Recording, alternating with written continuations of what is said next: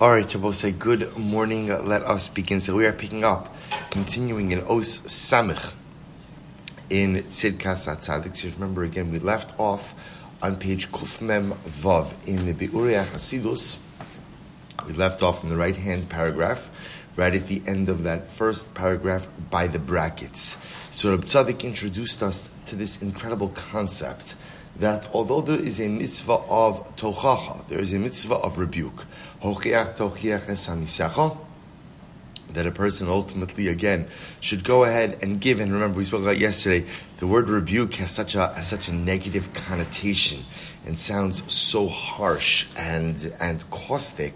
But whereas remember again, the mitzvah of the biblical mitzvah of tochacha of rebuke is one that is motivated out of love that I love my friend so much that I cannot stand idly by and watch while they commit something wrong. Because I recognize that through their commission of some type of misdeed, at the end of the day, they're going to be put at a disadvantage.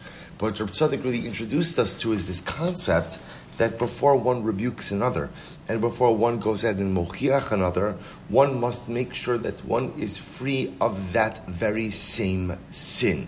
So remember again, Reb Tzadok is speaking about this on a, on a biblical level, uh, I should say on a spiritual level, because halacha lemaisa in the event, I, I didn't, I, I, forgot to bring out copies, uh, the Mirashim for tomorrow. Because remember, Tzadok says, if I am not free from this very sin, then ultimately, again, the Beis Din shel Ma'alah, the heavenly court opens up the file on me and says, "Wonderful, you're rebuking someone else. So excellent. If you're rebuking someone else, that must mean that you are free of this very same sin. So Beis Din will go ahead and open up my files. Now, Reb Tzadok understands this for the following reason, just in the, the dynamic. But we're going to point out another dynamic as well. Reb Tzadok's idea is that when you rebuke another person, you cause them pain you cause them pain. And we spoke about again, no matter what the source of that rebuke is, whether it's accidental rebuke, intentional rebuke, the idea is when I mochiach someone, I rebuke someone, I cause them pain. So it's interesting, almost like the Tzadok is saying, is that if you're going to cause someone pain, make sure you have the license to do so, even if your intentions are good. And the license to do so is if you are free from that very same sin. But if you are in the same boat as the person you are rebuking, then you have no right to cause that person any level of tsar. See, right over here in the brackets, v'zeh kigam habusha v'hatzar v'agmas nefesh sheyesh la'adam ba'avur avono kisha'anashim mochich nosalav. That also, when a person is when a person is rebuked for the averos that he has committed, there is an element of embarrassment there is an embedded an element of pain and agmas nefesh and just almost like inner turmoil. That a person has regarding his sin when others rebuke him about it. Harigam tsarzeh onesh. So I will say the tsar and the agmas nefesh, the pain that I experience through tochacha, through being rebuked about my behavior. On one hand, the powerful part of that is that counts as yisurin, right? That counts as part of my suffering. Remember again, suffering is profound and powerful, and yet it has the ability to purge me of my sin. So when Reuven comes along and rebukes me for my avera, so the truth is, the pain I feel from that is cathartic pain. It's part of my kapara. But the Rebbe goes on, he says, however, v'yesh al zeh klal shekomi shemanish es zulaso So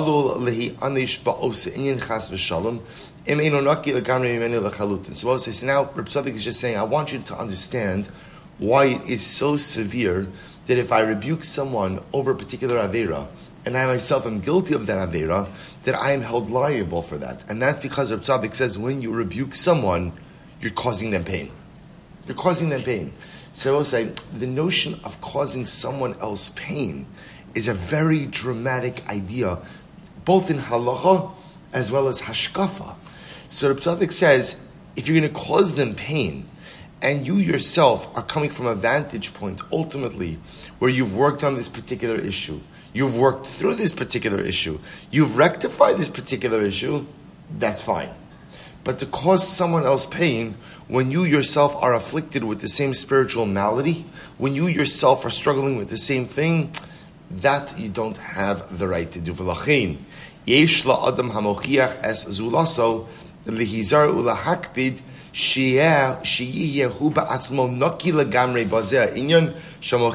zulaso. Therefore, says Reb Tzaddik, before you're going to rebuke someone else, make sure that you are free from that very same iniquity, from that very same hate. So also I want to point out, you know, Moshe pointed out, one second, is Rab Tzaddik saying that I can never give rebuke? So also remember again, Rab Tzaddik is not saying that. Right? Because remember, there is still a biblical mitzvah of hochiach tochiach esamisecha. There is, there, there is a mitzvah on the books that if you see someone doing something wrong, you are supposed to be mochiach them, you're supposed to rebuke them. Is there a better English word than rebuke? Is there a better word? Okay, I just want to point out, you understand, when I use the word rebuke, I criticize is not better. What was it? Admonish. I don't know. You know, all of these words have that. Say, I, I just want to point out that the biblical mitzvah of mochir is not yelling at someone. That, that, that's what I just want to point out. Right? It's, it's speaking in a very soft voice and it's speaking in a very loving way, but it's saying things that may be difficult to hear. So, I want to be clear. Reb Tzaddik is not negating the biblical precept of tochacha. He's not saying there's no mitzvah of rebuking. He's just saying there's a prerequisite. There's a pre. I'm sorry. First you do yourself. First you do yourself, right? So, so that, that, that's all Reb Tzaddik is saying is, of course, there's a mitzvah of rebuke, and of course, there are times in life when you have to go ahead and point something out to someone. But Reb Tzaddik says the prerequisite for that is, are you in the spot? Are you in the zone? Are you in the place? Are you in the personal? Are you in the level of personal preparedness to deliver this to someone else? And all Reb is saying is, I must make sure that I am in the proper spiritual space to deliver this message of rebuke to another. That's the entire essence of this. Am I in the space to be able to go ahead and do this? If the answer is yes, then not only can I do it, but I may even have a mitzvah to do it. But if not, Reb says, in Achinamic, work on yourself first before you go ahead and rebuke someone else. It was a very profound yisod. Now, like Moshe mentioned, do I think that the way this turns out is therefore, you know, seven out of ten times you don't end up rebuking someone else? Probably. Probably. Because at the end of the day, I'll say something interesting. What's often, the Tov HaKadosh explains that often the faults and shortcomings in others that we often see first are the ones that exist within ourselves, right? The Baal Shem actually has this concept that the world is your mirror.